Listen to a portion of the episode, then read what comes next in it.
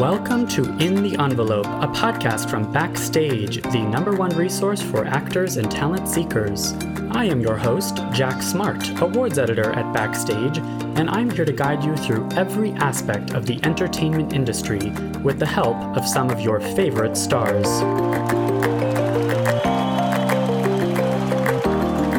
These intimate, inspirational conversations with today's most award worthy film, television, and theater artists provide you, dear listener, advice on how to live the creative life, personal stories of success and failure alike, and maybe, just maybe, a tantalizing glimpse in the envelope.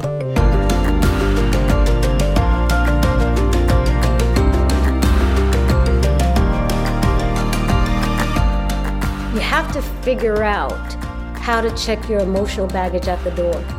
And if you can't check it, you have to figure out how to use it.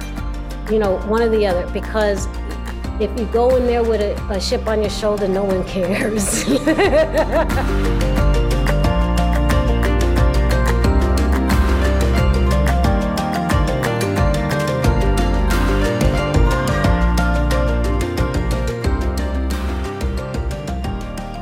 wish I could show you my setup. Actually, I don't want to show you my setup because it's embarrassing. It's it's like a bunch of blankets and pillows set up at my work desk. And it's in my big living room, which is too big for a podcast. I am I am in a literal closet. On to my to my left is all of my bath towels. There's yes. like sunscreen and socks and like protein powders and powder. It would be pitch black if it wasn't for the fact that I have a reading light, you oh, know, God. the little ones that you plug in. Classic. Like over your bed to read at night yep. without turning all the. Yeah, that is what is illuminating. Otherwise, I would be in pitch darkness. I'm I'm gonna take a picture so that you can like. I think I this. will too. I have classic. this is classic quarantine podcasting of like my stuffed turtle. My stuffed Ooh. animal turtle is is right here by my microphone to help absorb sound, and I don't know how successful that is. My plumber is coming in and out uh, to fix an issue. And listeners, welcome to another episode of In the Envelope. Brianna Rodriguez, how are you doing? I'm doing well. I'm super, super excited that we're going to get to talk today. You know, all of our. By hook or by crook. Uh, exactly. All our obstacles aside, we we're gonna make it happen. We're gonna make it happen today.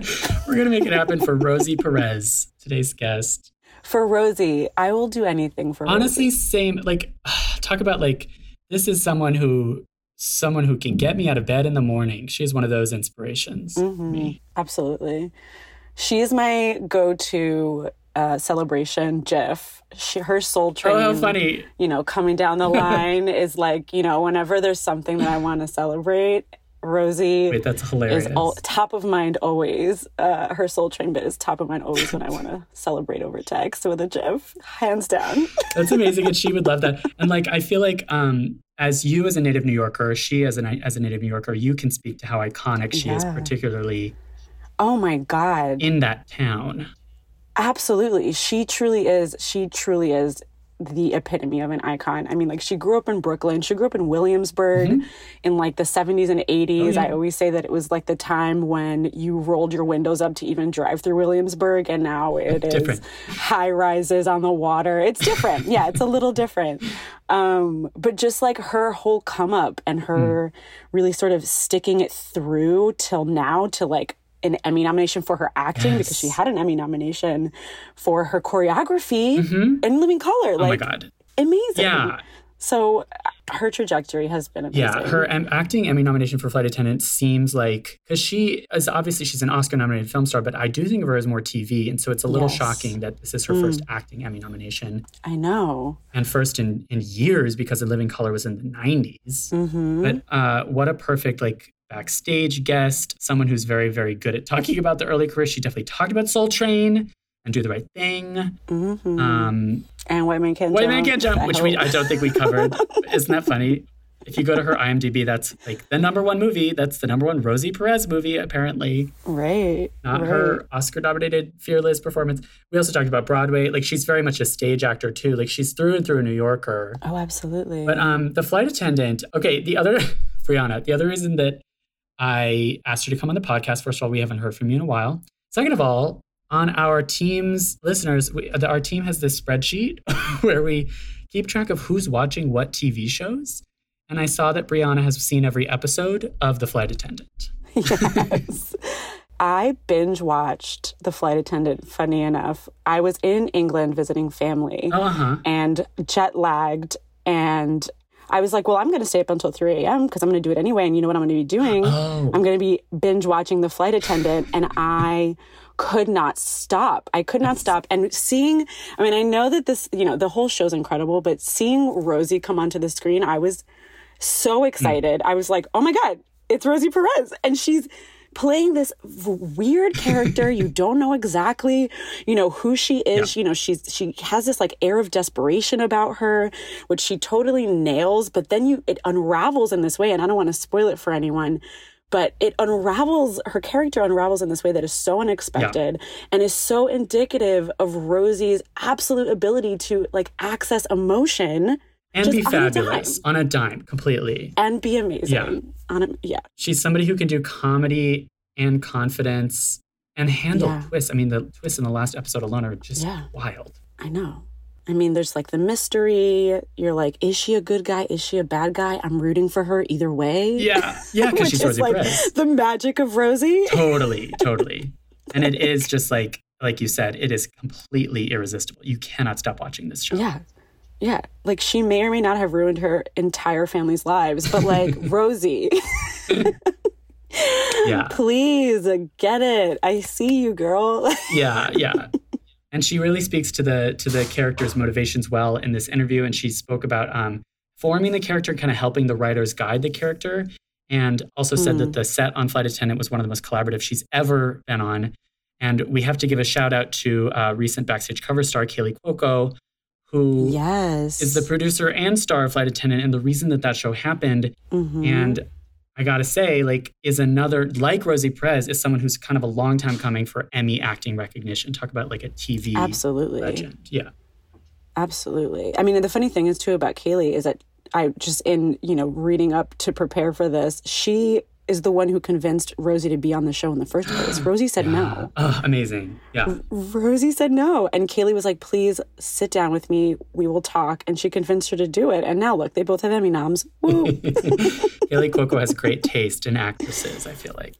absolutely. Absolutely. Kaley's Kaley's amazing. And she does such incredible work on this show. And Flight Attendant is nominated for Best Comedy too. I mean, this is this is a class. I'm so excited that this is what one of the shows we get to feature. Phase two of Emmys of this year, one of the most exciting comedies of the year.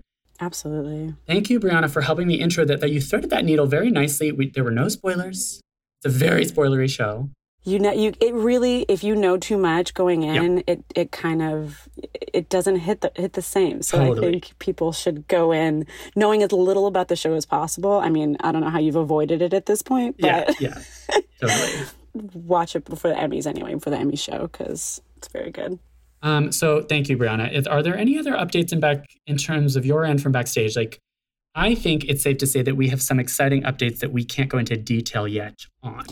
Yeah, you're totally right. There's a bunch of super, super exciting things that are happening at Backstage. Our growth as a company Mhm. um, is really, really hitting a, a really awesome stride. And we are, you're totally right, we're not at liberty to discuss just yet. But what I can say is I, I really do believe that it's going to open a lot of doors for both actors and creators alike to really be able to like make what they want to make be part of exciting new projects in a super holistic way.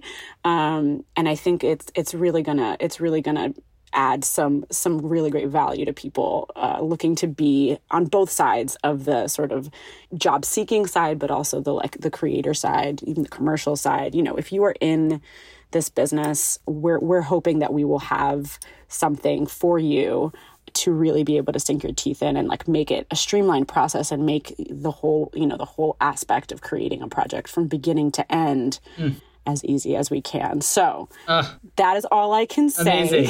Talk about threading the needle with not giving spoilers. That was such a perfect way of, of setting us up for. This is why we have these intro segments. Listeners, uh, stay tuned. We will have updates for you shortly. yes watch this space. yeah, watch this space. That was so perfect, Brianna. Thank you. without further ado rosie perez and the wonderful jack smart Thank you. Thank you, Brianna. What a perfect way to, to intro all this. Um, let's take a quick break and then get to it. Hey, if you are an actor or an aspiring actor, someone at the beginning of your artistic career, and you haven't signed up for Backstage yet and you don't know how it works, I have good news for you. Backstage is offering 30 whole days completely free just for our In the Envelope listeners. If you visit backstage.com slash subscribe and enter the code ENVELOPE, you will have full access to the site where you can make a profile, upload a headshot, upload a reel, start applying to the thousands of casting notices uploaded every single day on the world's number one casting platform. Again, we are giving listeners of this podcast 30 days completely free to try out Backstage.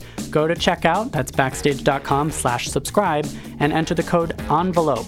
If you want to be in contention for an Emmy or for an Oscar or for a Tony or for a SAG award, do as many of the guests on this podcast have suggested and use Backstage. We are here for you. Again, free 30-day trial, backstage.com slash subscribe. Enter the code ENVELOPE.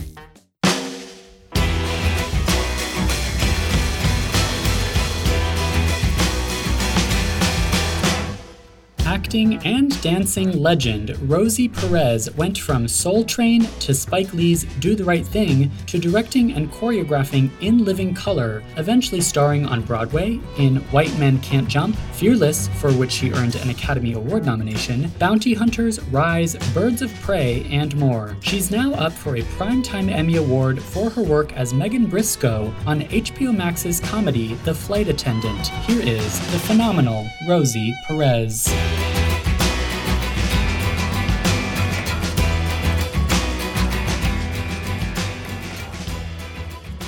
Um, I'm such a fan. I'm so excited to talk to you today. How are you? I'm good. And you? Good. Are you doing like a full day of press? Today, yes. Today's my uh, day off. So, yeah. Uh, Congratulations on your Emmy nominations. It's so exciting. Thank you very much. It is exciting. It is, right? Yes, Did you yes. did you know filming this fun, you know, international um like comedy but also murder mystery and corporate espionage show that you would be in talks with the Emmys? No, no. but my friend, Johnny Lavoy, who's also my hairdresser, he said he saw, he only saw the first episode. yeah.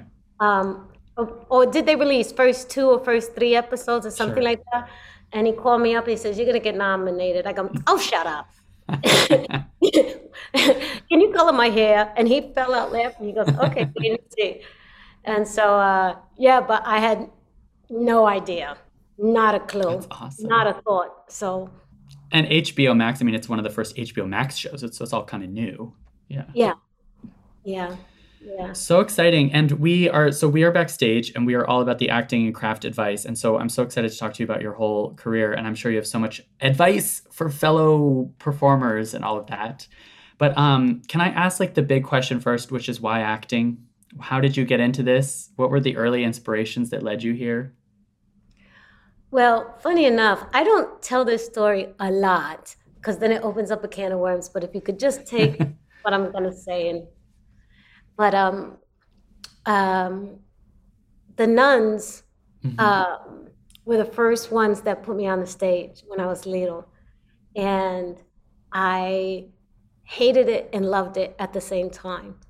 Um, and uh, every Christmas, uh, they picked me for Lucy uh, in the Charlie Brown's Christmas story, but I wanted to be Linus.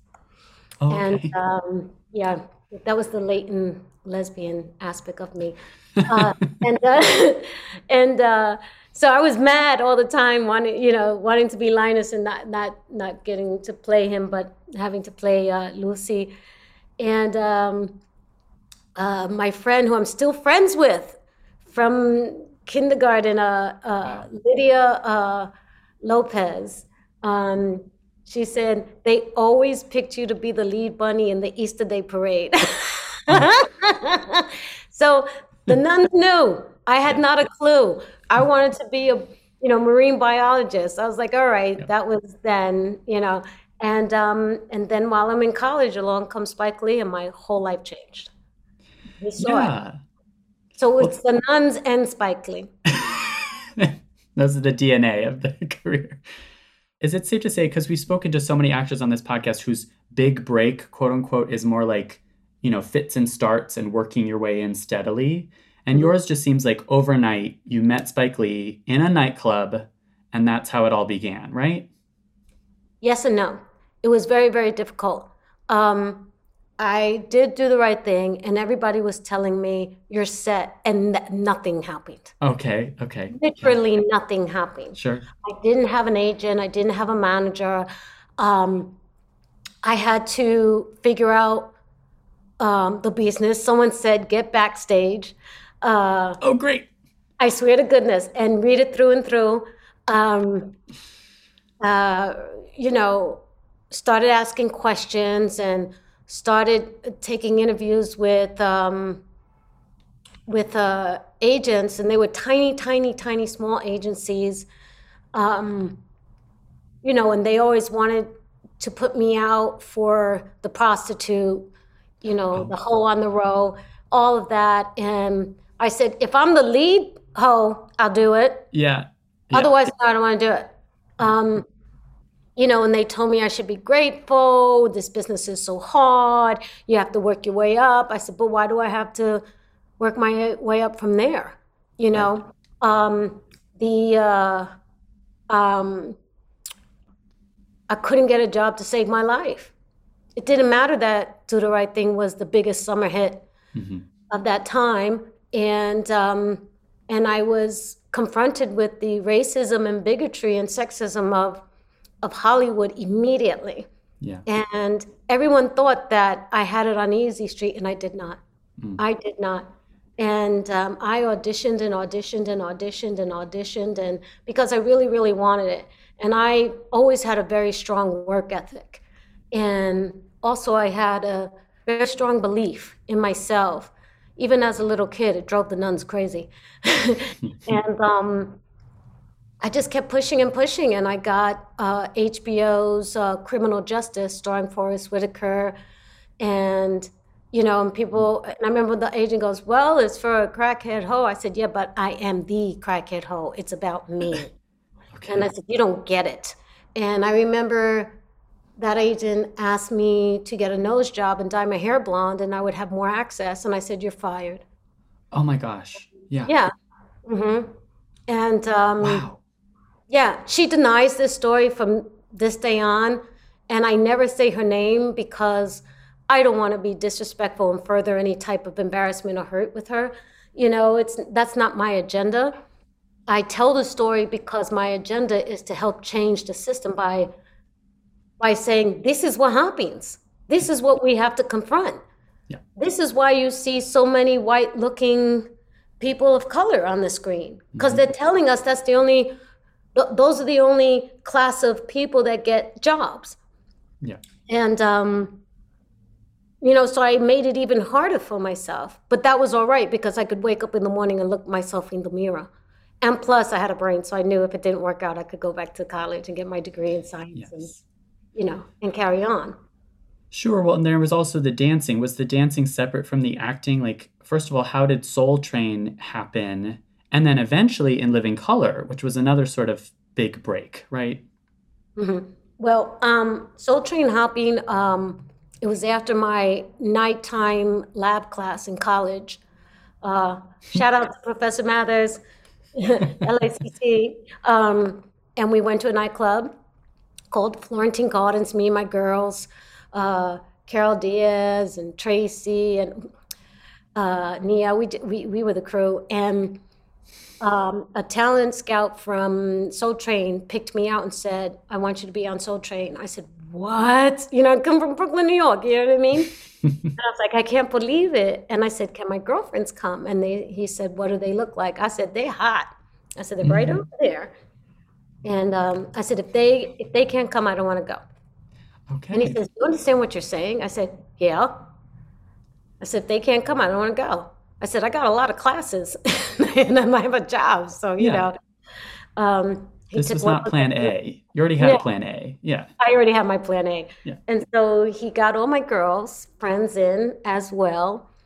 And that wasn't easy because I thought like, oh my gosh, this is like a fantasy. We get to the gate at Fox Studios off of Sunset and Gower, and the security guard goes, Where do you think you're going? You can't get in. I said, No, this man, the talent's gone. He goes, Yeah, and all these other people he invited. So you're gonna have to wait and get repicked. I said, What? Oh, no. I was so pissed off. um, and he comes out and he lets us in right away. And that's that's how that happened. And then the choreography happened because um, God rest his soul, Silas Jr., who was the uh, head of A&R for MCA Records, um, had a act. He brought an act um, to Soul Train, and he saw me dancing hip hop. And Don Cornelius at the time didn't want anyone dancing hip hop. Oh. He hated it. And so while I was not on the floor behind the cameras, I was just dancing hip hop and I was showing this guy, Ricky, who I would dance with a lot. Um, he's a great guy. And um, Lil came over to me and said, What? That's that's that New York thing you're doing, right? I said, Yeah, I'm from New York. Really? I go, Yeah. He goes, I said, It's hip hop. I said, You know, and he goes, Oh, no. First he said it was in breakdancing, and I said, No, no. and um, and he said, I have an artist that's going solo. Would you teach it to him? And I said, What? He goes, Yeah, just create like a, a routine or something, like, you know. And he says, You know how those rappers do it and they have two dancers behind them? I, I want to do that for an R&B group, an R&B artist. And at the time, that was not done. Right. And I said, I'm not a choreographer. And he says, I'll pay you 1600 And I said, I'll be there Monday. Yeah. How that happened. So, um, but I still was going to school at the same time. Wow. Okay. And that, that recording artist was Bobby Brown. Amazing. Yeah. And this is when all That those genres started to meld, and of course, hip hop was new. You were pioneering hip hop and dance in Uh, Hollywood, I guess. Okay, in Hollywood. Yes, I'll take that. Yeah, yeah. Yeah, but no, there were there were other pioneers, you know, Yeah. like Cliff Love, Scoob and Scrap. There was a lot of a lot of those guys. They're the ones that really kind of started the dance behind uh, a recording artist. Sure. And then just to go back to the backstage thing, I was going to ask, and you brought it up organically. You used backstage, or at least you read backstage. Mm-hmm. What what were the kinds of things you were looking for? A job, Uh huh. Any kind of job? any kind of job. And while I was while I was looking for it, I remember I was in this um, deli on Varick, and another person comes up and says, "Hey, you're that girl from Do the Right Thing." I said, "Yeah." Ah, And he said, "What are you doing?" I said, oh, "I'm looking for auditions," and um, and he said, "You know, HBO is is looking for auditions. You should check it out." I said, "Really?" And he said, "Yeah." And I said, "Where's HBO?" And he just fell out laughing. And I said, "Isn't that in Hollywood?" And he goes, "No, they have an office here in New York." I said, "They do?" but it was another. I don't know who that guy is. I don't know where, who he is. Any, I, I wish I could find him. You know, um, but he was. He said he was a, a an actor too. Isn't that great? meant to be. Meant to be. Meant to- That's amazing. And so, is it on the job training in terms of talk to me about? Um, obviously, we like the nitty gritty craft, acting technique. Do you have a process? Do you have things that you do every time for every role, no matter what it is? Yes. Um, I did not know that I had a technique. I did not know that I had a certain craft. I just thought, okay, they say I know how to act, and I know how to act. You know, that was it. And it wasn't until uh, I met Peter Weir. Um, he, uh, one day he said, I said, I'm so tired. I, I just, I just can't give you what I, what I gave you on this first take because then if I do it, then I'm doing like, like I did yesterday. I'm just, I'm just faking it. He goes, yeah, that's called acting. It's And acting. I burst out laughing and I said, I know. He said, but you know, your technique is great. And he goes, you know, you, you, you have a really strong uh, uh, work ethic and craft. And I went, what are you talking about? I'm making it up. Yeah. And then he says, You work so hard. you know your lines and you know everybody else's lines. You know every stage directing direction. You go, no, no, no. In the script it says this, and I have to tell you, well, I want to change that. Uh, and then you you're you can change very mm. quickly. And he said, he said, and and and he says, and I said, I have a technique. And he fell out laughing and he hugged me. And I said, I'm supposed to be the female Jacques Cousteau. I'm still new at this. Right. and he says, Well, if everyone was uh, acted as as you did who were new, they would get pretty far. And I went, You think? He goes, Yeah. And you know, I mean, I I quit the night before we started filming Fearless because I was I felt too overwhelmed. And I felt like this was a really, really serious role. And there were so many people doubting me um, and everything. And unfortunately, I let that doubt seep in me. And I was, it was two o'clock in the morning and I was studying. And that comes from dance. And it also comes mm. from uh, school, you know. Um, I just, I know how to study and I know how to work hard. And I always did that and I don't take it for granted. Like when the other actors were like, "Let's go out to dinner." No, no, no. I have, no. I have to study. I'm going back to my hotel, or I'm going back home. I'm gonna. I I was always like that, and and um, it's funny. The other day, my sister said, "You used to rub people the wrong way because you were like the party pooper. You were like, no, I don't want to do that." Oh. You know, and I was like, "Okay, I'll yeah. take it. You know, I'll be that. I am that." And um, you know, but when I was younger, um, it used to hurt my feelings when people, other cast members, other crew members stopped asking me out to hang, hmm. and um, and would say that I was too serious. You know, and and uh, anyways, two o'clock in the morning, I called uh, Peter Weir. I was in the hotel room, and I said, "I'm I'm quitting." He said, "What?" And I said, I can't do this. I can't do this. And you told me when we went to rehearsals to leave rehearsals, and I know you have doubt on me. He goes, No, I told you to leave rehearsal because you're overly prepared and you don't need oh. any damn rehearsal. And I said, What? And he said, What room number are you in? I said, This one. He goes, I'm coming down. I said, No, I'm going to bed. He goes, No, you're not. Oh. And I said, No. And he goes, I said, No, I'm going to bed. And, and he said, You said you were studying. What scene are you studying? And I said, I'm studying this scene and I can't get it. I just can't get it. Hmm. and um and he goes, I'm coming down. He stood up with me for two and a half more hours. Wow. And he said, Go take a shower. We got to be on set in 20 minutes. Oh my gosh. No sleep. No sleep. I said, Okay. and I remember him saying, Use it. And I said, Use what? And he just fell out laughing again, you know, because these technical terms I was learning on the job. Yeah. You know, instinctive. Yeah. Yeah. And, um, yeah. And, uh, and I did feel overwhelmed. And then I started understanding what he was saying mm. and started using it for Carla. Carla was overwhelmed. Yeah. You know, right. so everything made sense. I wasn't listening to my spirit, I wasn't hmm. listening to my body. I was doubting it and thinking yeah. all this insecurity, all this overwhelm, wonderment that I was experiencing was just me. And what it was is the character was getting inside of me and I didn't understand mm-hmm. it at the time. But I quickly, quickly caught up. I went, ah, okay, yeah, I got yeah. It. The using it is the is the lesson there. Yeah.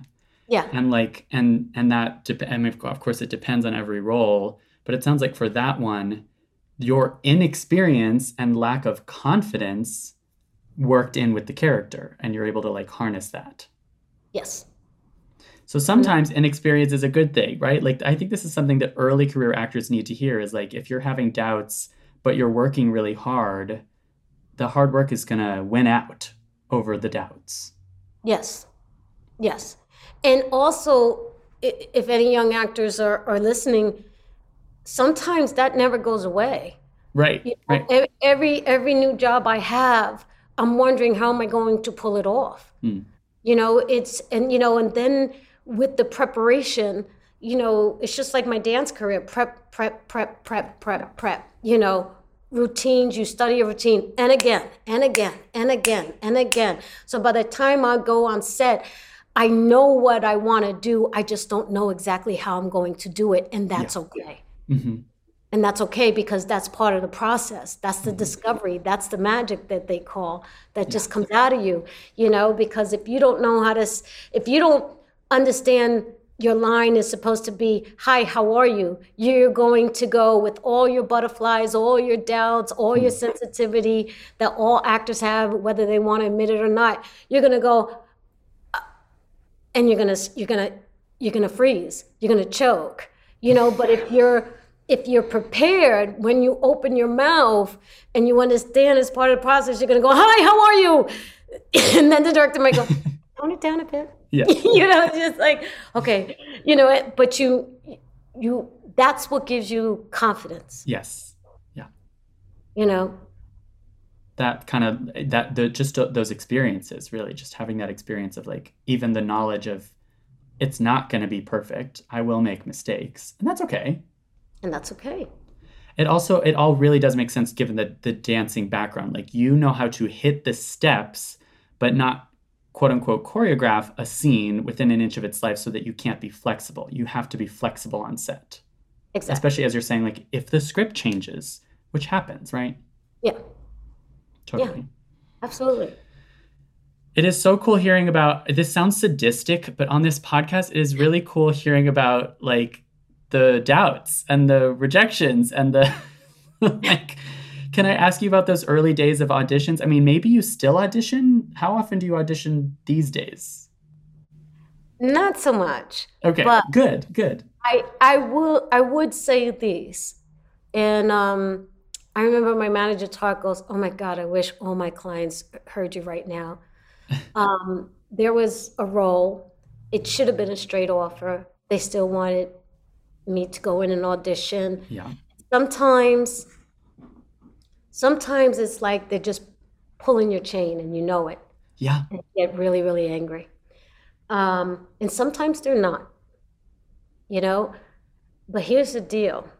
As a choreographer that used to be a dancer i know the difference. When i was a dancer i used to watch dancers suck their teeth and get mad because they didn't get picked.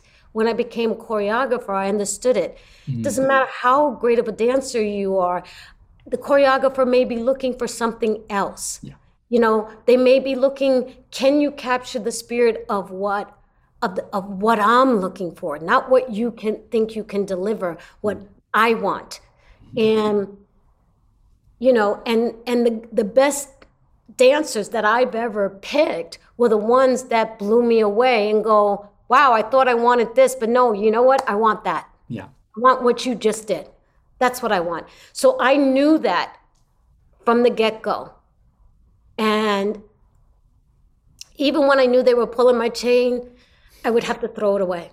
I have to I would have to throw it away because I would walk in the room with that, yeah, you know, of being so pissed off. And you know, and and I I told my manager Tarek, I said, I'm not above auditioning.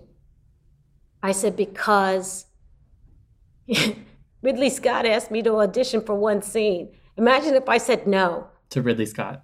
to Ridley Scott. you know what I mean? What if I was on my high horse and go, I'm not going to do that. You know I could pull it off. It's just one freaking scene. You know, how dare he? You know, you know, it's like, shut up, you dummy, just do it. You know, Right. and just, just do it because, you know, the executive producers and the casting director wanted me, not Ridley. Okay, Okay. And so Ridley goes, Well, I got to see. yeah, yeah, And I did it. They called me back and said, You got the job. You changed his mind. right. And that's the importance of sucking it up and just going in and doing it. Yeah. And, you know, like I said, I, I rarely audition now, but if I have to, I'll do it. Yeah, And, and, um, and that said, I am terrified every single time I go in. okay, okay. I I am I am so I am shaking in my boots, That's honestly shaking. good to hear. you know, and I hate it. I really, really hate it. I hate the whole process, Yeah, you know, and um, you know, but you you have to figure out how to check your emotional baggage at the door. Hmm. And if you can't check it, you have to figure out how to use it. Use it. Okay, cool. You know, one or the other, because if you go in there with a, a chip on your shoulder, no one cares. and Yeah. also, they don't want to work with someone who's annoying and has a, ch- a chip on their shoulder. Totally. you know and so you, you know you just have to really just do it and, and more importantly go in prepared and people go oh well sometimes it's a co- cold reading well then get there early and get the mm. sides go into the bathroom or the parking lot wherever you need to do go and and practice practice practice bring a friend so you can read the lines off of practice practice practice and practice Yeah. you know, so that when you finally walk in the, into the quote unquote cattle call, you're going to be all right. Yeah. You know what I mean? It, won't be a cold reading. Yeah. They'll And think the- that, you know, but, and, and don't put the paper down. Don't try to impress them with the fact that you know the lines and don't do that. It's BS. Uh huh. You know what I mean?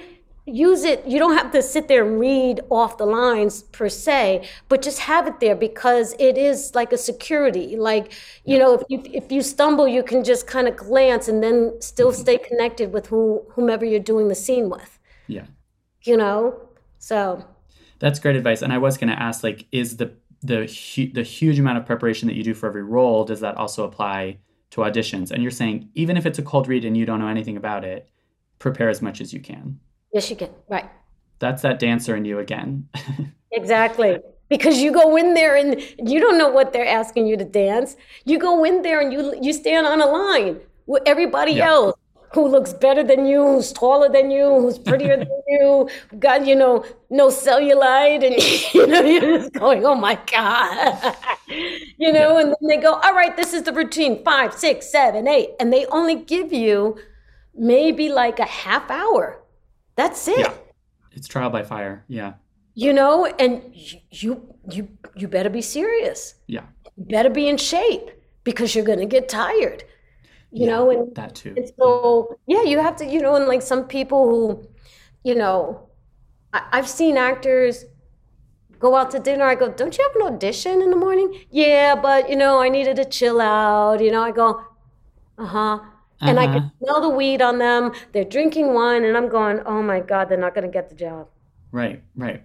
they're not going to get the job you Yeah. know you know because it's like you think casting directors are stupid they could detect a hangover in a hot minute Oh yeah. Oh yeah. you know what i mean and it's just it's just in that that way i'm i'm annoying like my sister says because that pisses me off that that just makes me so angry because when i was a choreographer and i would say oh to my boss look at this dancer. I want i want you to see him or her. They are so fabulous. And then they come in and they're sloppy and they're slow. Yeah. and just like you you blew it. Why did you Yeah. do that? And you know? affected your yeah like there's more than actors and dancers for that matter need to realize that while it is technically about them because it's their audition there's also their actions affect multiple people. It's about more than them and why why do anything then be completely prepared because anything else anything less is shooting yourself in the foot is what you're saying Exactly. And also like I've I've auditioned for Avy Kaufman several times, yes never got a job. okay Ridley Scott. until ridley scott okay Until Ridley okay Scott. And and that's another thing is that some actors take it personally, the rejection. Oh, they just don't like me. Well, if they keep calling you back, they must. They're Yeah. just waiting for the right fit. yeah that means they believe in you. Mm-hmm. So it's like when you get rejected, you know, or sometimes you know you're not going to get it even before you leave the room. the actors know exactly what I'm talking about, you know? I mean, act professionally, man. Shake everybody's hand and say thank you. Yeah Thank you very much. Thank you very much. You know, and there's times where I've said, "Oh my God, that was horrible. I'm so sorry." and I, you know, and you know, and I remember uh, uh, casting directors go, "Remember that time you came in for me And you said bombed. You, you bombed. That you sucked." I went, "Yeah, that was called The Matrix. I remember that audition. I was horrible. I was horrible. Oh, I was no. horrible." And and and you know, and they just we just have a good laugh, you know, and it's like you never know yeah you never know they may call you back yeah you know Uh, i mean even you know it, th- th- that was that was when I didn't I didn't have a grip on learning how to be composed in all of my nervousness. In the nervousness. Okay. In the nervousness. I'm not trying to um, do away with the nervousness, not trying to Mm. push the nervousness down, Yeah. you know, um, but finding the champion spirit within those butterflies. Yeah. And again, like use it, use it or lose it, kind of. And it's been said on this podcast before that you're not just auditioning for this role, like you just said, you're auditioning for a role down the line. And I love that that role down the line might be something huge, like a Ridley Scott film. yeah. You really earned that because that's so funny you mentioned Avy Kaufman because we're going to feature her on the podcast very soon. We're going to interview her next. Oh, really? Tell her say hello. I love her. I I think you should let her know. I think that she's the most honest, unpretentious, mm. super badass casting directors that I've ever encountered. Very cool. She's she's amongst my top three casting directors. You That's know, cool. Yeah. I mean, you know, even with the Ridley, she came in the room. She goes, "You ready?" I said, "I have a question." She goes, "What is it?" And then I tell her. She goes, "It's that." And I go, "Got it." and then she goes in and she finishes with the other person. She comes back out and she goes, "Are you? Oh, you're so ready. Let's go." You know, like she, you know, and oh, yeah.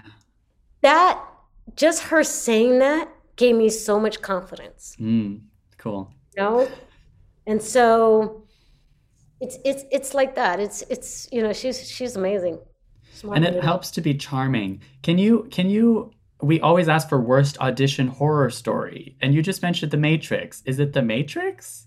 Yeah that's that's my that's my. What happened? Can we, can I, i don't don't remember. It, it's such a it's just like the hugest brain fart that ever happened to me in my Mhm. career.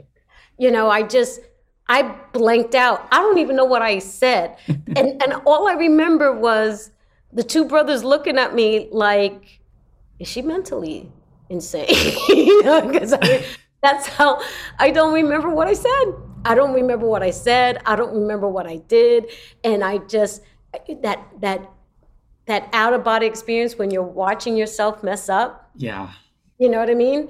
And I didn't know that you have to tell that other you get back in your body. you know what I mean? I didn't know that, you know, and so I'm having a conversation with myself while I'm auditioning. Telling myself, "Oh my God, I'm out of my body. Oh my God, are they all watching me? Oh my God!" You know, I didn't, I didn't understand, and totally blew it. And and I knew it, and I just burst out laughing. I burst out laughing, shook everybody's hand, laughing and going, I'm so sorry. I'm so sorry. I'm so sorry. Nice to meet you guys. It's amazing. This is going to be a big freaking hit, and I'm not going to be in it. And, and they couldn't stop laughing. you know, and so it's just because it happens. It happens, It and it's all right happens.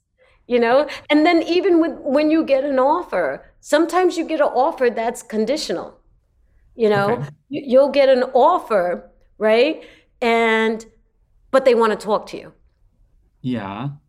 they want to know what your take on the character is Oh. right but to me what it really is they want to feel you out Mm. They want to know if you if this working partnership that they're offering you offering you is going to gel You're right sort of still auditioning, kind of. it's sort of still auditioning. It's it's a meeting. Sometimes it's over the phone. and now it's over Zoom. Sometimes it's in office. Sometimes it's at a lunch or a dinner.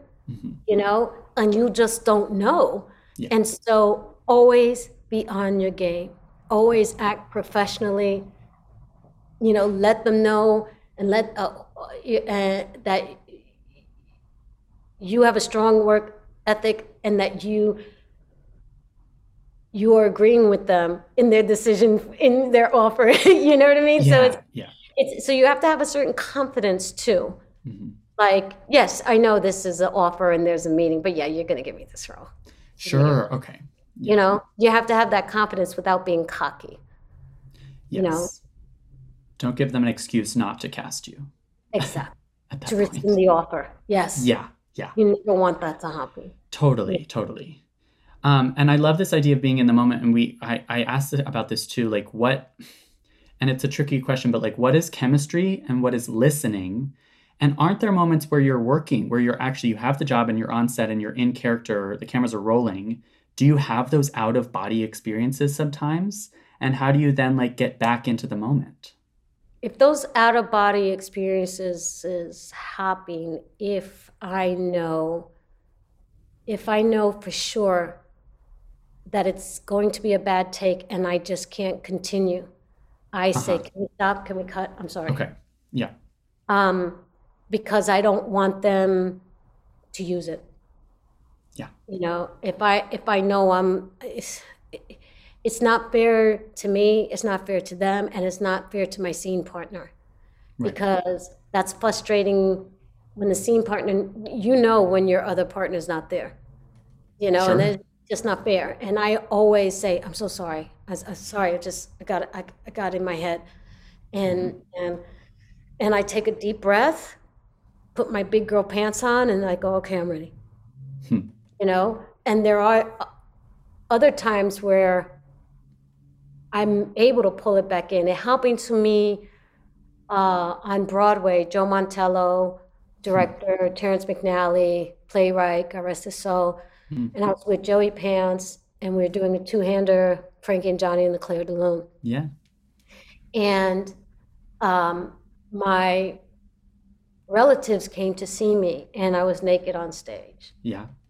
even for five minutes and i was so embarrassed i was so embarrassed and i was out of my body and i'm watching myself Mm. and i remember you can't stop on on stage Right. And I remember I took a pause, and Joey Pants is looking at me like, What the hell are you doing? And I went, I just took a deep breath, closed my eyes, and I said my next line. hmm And I was right back in it. Hmm. I was right back in it. You know, it's just like that, that, uh, um, that animation. Just keep swimming, just keep swimming. you know, just keep going. Yes. Just keep, take your breath. Take your breath. take your pause. hmm You are so prepared. You know exactly what blocking, where you're supposed to be, and what your lines are. Just do that hmm and just keep going. Yeah. Just keep going. And and it ended up being a, a, a stupendous night, you know, and, and you know, but it's it happens less and less. Okay, good. Okay. It happens less and less. Um, Hmm. And another thing where sometimes I'm out of my body, it's because I know this sounds really strange. It's because I'm either hungry or thirsty, Oh, okay. Yeah. Yeah. you know. And so, you know, I say, "Can I have a banana?" Yeah. Moist, you know, and it's not gonna mess me up too much. Sure. digestible. I'll just take a bite of banana, drink some water, and go, Yeah. "Okay, I'm, I'm good. I'm sorry. Let's go." Take care of your like it's like a basic physiological uh, needs. If those aren't being met, then of course you're not you're, you're going to be in your head or out of your body. Yeah, and also admitting that you're nervous. Sure. Yeah. You know, I may not always admit that to my scene partner. Yeah. I don't want to freak them out. Right. You Right. know, but if there's a, a director that's worth their craft, you go over to them and you say, "Can I talk to you for a minute?" And I did that with Gideon Raff just uh, on this project that I'm working in Spain. Oh. And Gideon was like, "What's wrong?" And I said, "I'm really nervous." He goes, "Oh yeah, I see it." And I started laughing. he goes, "It's okay." Yeah. He goes, "It's okay." He, and and I and he said, "Thank you for telling me." I said, "Okay." He says, "I got you. Don't worry about it." I got you. Yeah. Yeah. And I said, "Okay, great." You know, when it, you know, everybody gets nervous. Not everyone admits it. Yeah, it goes back to the thing of like sort of like with the Matrix audition, it's about owning it. If you just own and I guess use it. But again, you can't always use the but like you said, the butterflies. You're you're you're figuring out a way to work with the butterflies in your stomach. yeah. Your scene partners, the butterflies in your stomach. um, I have to ask you about flight attendant. Um, we I really like asking actors to describe their characters. Um, and I think it's especially true for a TV show with multiple, I mean, at this point, multiple seasons. Congratulations. But like, um, who is Megan? Describe your first impressions of her versus then the character arc. Obviously, we learned a lot about her towards the end of the season that we didn't know at the beginning. So on paper, Megan was conniving, gossipy, um, had a big secret, um, married, uh, successful husband, one child. That was it. Okay. Oh, okay. Because in the book, Megan is a is minuscule. She's such an insignificant, tiny character. Okay. And I think that they wanted initially to for me to be somebody a little bit more fierce, a little Okay. bit more, you know, you know, I got the gossip, you know, more like that. And I I just kept telling Steve Yockey, I don't buy it. I don't think that's who Megan is. And he was wonderful. He goes, Well, who's Megan to you? I said, I don't know yet. Can I think about it? Hmm. And I came back very quickly and I said, I have a few questions beforehand. Okay. Why is Megan so unhappy in Oyster Bay? Have you guys been to Oyster Bay? Yeah, there's, a, there's like a, a lower working class part, but most of it is middle class and upper middle class and rich. I mean, there's like big mansions in Oyster Bay. They said, Well, she just hates it. I go, But why? Mm, mm. And they all pause. I go, don't answer that second question. why is she, why does she consider herself mm, Cassie's best friend? She goes, well, because, you know, Cassie's her only friend. I said, right. But why? Kathy, Cassie is a train wreck. Yeah. She's a train wreck. Megan is over 50. Cassie's 30 Uh huh. there's something really sad and pathetic about that and that's where what i want to explore Sure. you know she's a severe alcoholic in denial you know she's promiscuous why Hmm. you know to the point where she ends up with a, a dead man in bed her and she can't remember that's who I, I consider my best friend Right. you know why it's not because i want to help her you know the mm-hmm. way it's scripted i get a kick out of her why Right. and I said, so, and I came back to them and I said, this is who Megan is. I don't know exactly how I'm going to play it, but this is who she is. Ah. She's over 50. She's menopausal. Anybody is menopausal in the room? No? Okay, listen.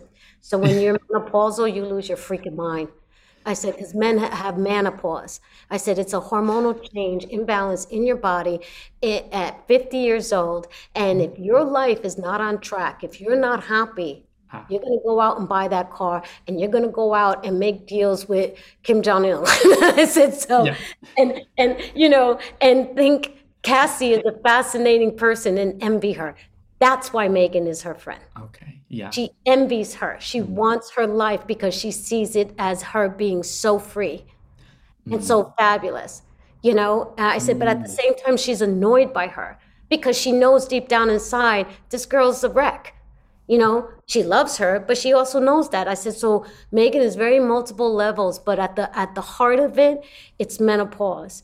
It's menopause because why can't she see she has a fabulous house, a fabulous husband, a wonderful son? She has mm. everything. She doesn't have to work. She works because she loves it. Mm. So why is she so unhappy? It's called hormones. And they burst out laughing. and Steve Yockey goes, I love it. Let's go.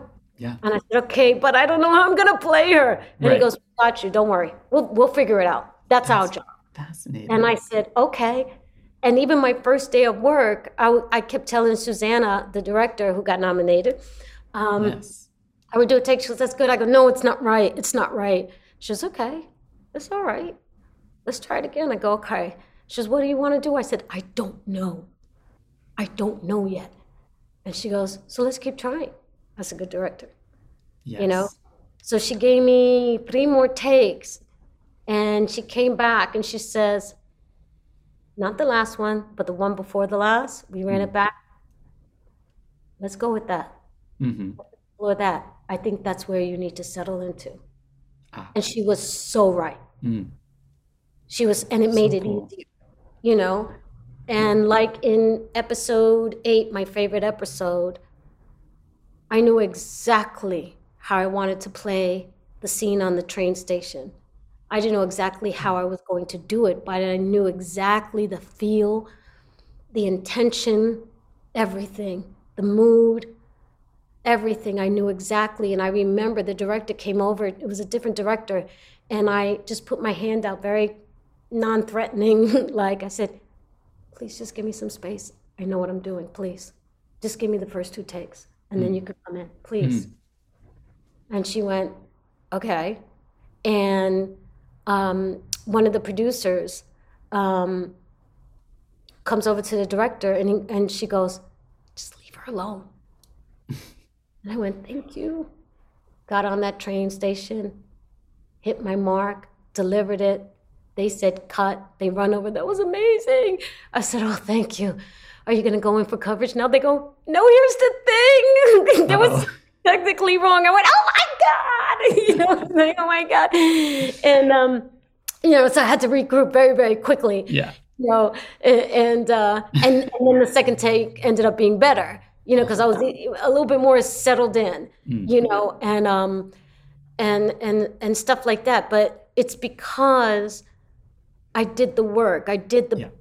I created a backstory for her. I created a whole world for her. So that world just slowly crept into me day by day by day as the as the process was going on and Susanna was right there with me watching and guiding me and then the writers were right there with me too saying wait you see what we're going to write for Megan now and so you know so it it was one of the one of the most creative processes I've had in a very long time Oh, cool. and it was a very, very humbling experience because a person of color, and I know your listeners, if they know, they know what I'm talking about. When you come to a project, you know, after you've auditioned or if it's an offer and you got it, you know you have to brace yourself. You have to brace yourself for all the no's because part of the racism that you encounter is not just not getting the opportunities. It's after you got the opportunity, you're in the door, and everyone feels like they have to handhold you, that you're not capable, and that your ideas are not up to snuff, right? And or they want to pigeonhole you into a previous performance Yeah. um, you know, and you go, you have to, you know, um, fight for yourself, and you don't have to be a jerk about it. That's the wrong way to approach it. You know, you, you just go, this is how I see the character. This is what I need. This is how I see how she's dressed. Because clothes to me help me settle into the character. Once I put on the wardrobe, that's I'm I'm flying, and, and that's when I'm starting to take off the tarmac Cool. um, and and all that. But it's, you know, with flight attendant, I was so ready for it, and it's exhausting the energy that you have to fight racism with. It's just so exhausting. Um, and so I was like, when I approached him, I go, I don't agree with your take on Megan. Okay, what? What do you mean, okay? Okay, tell us what you think. What? it was like that. It was just like, what the heck is going on? you know, we're not in Kansas anymore. Like, you know, it's just, you know, even with wardrobe, you know, they had her in kind of a hippy dippy vibe. And I said, no, Oyster Bay in that house, hmm. no, no. It's Yeah. not the Hamptons. It's not East Hamptons. It's not South Hamptons. It's a whole different, it's conservative. Yeah. It's Republican. No. And they go, well, what do you want her to wear? I go, I don't know. I'm just telling you the feel and everything. And they go, okay. And I went, what? I was like a kid. like, This is not the norm necessarily. this is not the norm, you know? And, and um, I told that to Griffin Math- Matthews, who's one of the flight attendants, wonderful actor. And I said, this is not how it usually goes. Enjoy this. Enjoy this. this project is really, really special. The support we are receiving, Yeah. the freedom that we're receiving is is really something special. And I will forever be grateful to Ka- uh, to Kaley Cuoco because she's at the helm. Yeah. She This made the whole thing happen. she made the whole thing happen and you know and and this is how change happens you know and and it's really really great um but that that was my my process and that is my process i i have to a backstory is pivotal Mm. it's pivotal because sometimes when you get lost and you do get lost you have to remember who your character is and it helps so much because sometimes it's not always on the page Totally. Totally. And it's actually super, super interesting to hear how you you had the puzzle pieces or because of the backstory and even the costuming, which is also very cool, that you then go, okay, so I do have a sense of who she is. I just don't necessarily know how to play her. And that is where good collaborators and especially good directors kind of help you then put the puzzle pieces together. yes yes Is it true also that, especially for a TV show, I love the idea of the writers are now writing for you because of what you're giving on camera, right? They can then adjust the character based on what you've established. Yeah. Yes. Yes. And then sometimes it's the reverse. Like the project that I'm working with Gideon Raff, Mhm. what was on the page and who I thought the character was was very different as to what Gideon was doing it. And he goes, she's much stronger. She's much stronger in a, in a in a more quieter way, in a more confident way. And and I go, okay. And um and he goes, remember the hurt. Remember the hurt. And I said, What hurt? It's not there. Hmm. And this is before we went on, we were just talking, you know, via Zoom. Hmm. And I said, I need a stronger backstory to access that so called hurt. And he says, All right, let's talk.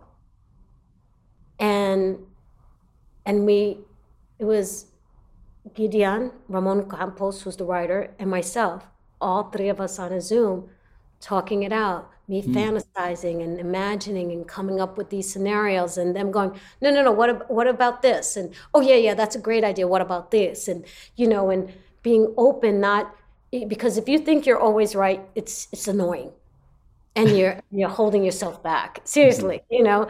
And so, all that said, and all that we came up with with that backstory where we needed a place of hurt right i still saw it differently and when, when i got on set and gideon goes it's over here not over there go, no but i thought and he goes you gotta trust me Yeah. That's that And- flexibility. so every project's different Yes. And it and it and you have to adjust your process and be open you know Yeah. Yeah. Use it can mean lots of different things, or, or it depends on the character and the project. yeah Yeah. It is so cool hearing about your process and how I don't know if I I guess I unconsciously made some assumptions about your your process. I think for someone like you, I and I probably don't speak alone in this, like hearing that you get nervous is really surprising and and really good to hear. really I think there are listeners who are going to be, who are going to go, Rosie Perez still gets nervous on set. That makes me feel a lot better and enable me to be a lot more confident. huh okay So thank you for thank you for like showing us that process. well thank you thank you it's a very nice uh, conversation So and i can't wait to hear uh, Avy Kaufman I know, right? Yeah, yeah, yeah. For um, Mare of Easttown. Yeah. Um, uh, I have to let you go. To this is so great, Rosie. Thank you so much. I have to let you go soon. Can I ask you some very silly backstagey questions? okay Like, where did you get your SAG-AFTRA card? What was it? Do the right thing. yes Okay. Pretty great first SAG project, I must say. right yes yes Um, and I already asked you about your worst audition horror story, but um, what about what is one performance film, TV, anything that you think that every actor should see and why? Gosh, I like so many. Um, well, he retired. Mm. Uh, contemporary, I would say Daniel Day Lewis. Okay. I am never tired of watching that man. Yeah, me too. Thread. Did you see Thread? Oh, Phantom Thread? Yes. Yes. Yes. Oh, yeah. Oh, yeah. When he takes that bite and he knows he, what he's eating. Uh huh. In the in the final. The oh mushrooms. Yeah. that's the mushrooms. Ooh. Oh. and he has mastered the art of not being afraid to express the emotion and it's still intense. You know how some actors get into this rhythm of they, in order to be intense they have to whisper the lines. Sure. it's irritating because you're like watching going what's they saying you know? Because when the whisper comes naturally Yeah. you move in closer to the screen. You don't have to say what they said what did mm. they say. But he could be intense and angry and loud and just and then quiet and just oh my gosh i could work uh, watch his work over and over and over and over and over again it's Yeah. just that amazing to me Yeah, yeah, yeah. Awesome. What a great answer. Absolutely. Um, Rosie, thank you so much. I've kept you long. I have to. We, I have to let you go. I'm sure you're. You have to go celebrate your Emmy nomination. Congratulations. thank you very much and thank you to uh, all anybody who voted for me i am so thankful Oh, yeah. and appreciative you have no idea i really am and it just couldn't come at a better time and i'm really thankful so thank you for today and thank you to all your listeners That's so sweet. Yeah. Gosh. Thank you so much, Rosie.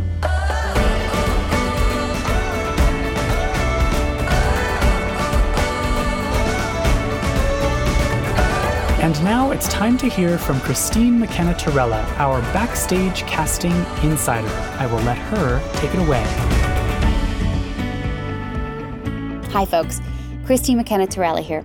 Rosie Perez is such an endearing, open, fabulous, warm actor. I adored this interview and how generous she was with the highlights and lowlights of auditions and more. Also, Rosie and I have something in common. We both read Backstage, the magazine from front to back, and I love that she gave us that shout out about her as a working actor always turning to Backstage.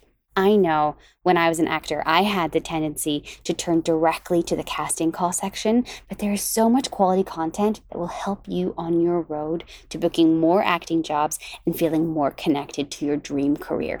Here are some of my favorites. So there's Backstage 5, which profiles a successful working actor with five questions about their careers. There's Green Room, that, that whole section called the Green Room. That's an industry column. We tackle something about the industry that's topical each month. There is um, Secret Agent Man, which you know I love. Basically, I, I just love this column. I've read it for years. It's an agent who has written this column anonymously for years, and as a consequence, he, she, or they are very candid in their advice on how actors should work with agents and managers. If you know who Secret Agent Man is, or you yourself are in fact Secret Agent Man, please contact me. I want to give a shout out to my fellow Casting Society of America, Marci Liroff. Uh, she has Note from a CD, takes on different topics in casting each week. Always so knowledgeable, always really great for actors to read about a casting director's perspective. And that isn't all. We feature different experts and amazing articles each magazine. Also, if you are a digital subscriber, you get an amazing Real magazine edition in your inbox. I highly recommend reading our articles that way. It's so cool to digitally turn the pages of the magazine. If you aren't a big reader, subscribe to our YouTube channel. We literally have thousands of hours of experts giving advice on all types of topics, as well as our world class celebrity interviews. We've hundreds of casting calls for every type of actor in every region on this site. You know that, but here are two that caught my eye this week. Spark Media is casting an in state Florida tourism campaign seeking talent and real couples for several individual one day shoots in either Jacksonville or Central Florida area. It's paying $2,000 per shoot, so if you are local to the Florida area, check that out. Also in the UK, uh, there is a nationwide Hyundai commercial casting. They will be shooting in Dubai, which sounds very exciting to me. They're paying £9,000. You must have a valid passport to travel to Jordan at the start through the mid of September. It's a max of seven days shoot out in the desert. It sounds really cool. Check that one out if you're in the UK. And as always, we have hundreds of casting calls for every type of actor in every region on the site. So head over to backstage.com to check those out. That's all from me for now. Break a leg in your upcoming auditions and have a beautiful week.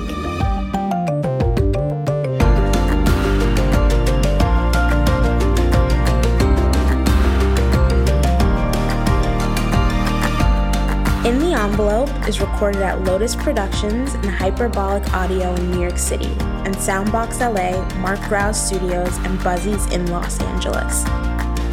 Thanks as always to our producer extraordinaire, Jamie Muffett, and to the team at Backstage, Samantha Sherlock, Mark Stinson, Caitlin Watkins, and of course, Casey Howe. Visit Backstage.com and don't forget, you can subscribe to Backstage by using the code ENVELOPE at checkout for a free trial. That's right, 100% free. For more exclusive content, join us on Facebook and Twitter at In the Envelope and subscribe, share, and leave a comment. Who would you like us to interview next? Thanks for tuning in. We'll see you next time for another glimpse in the envelope.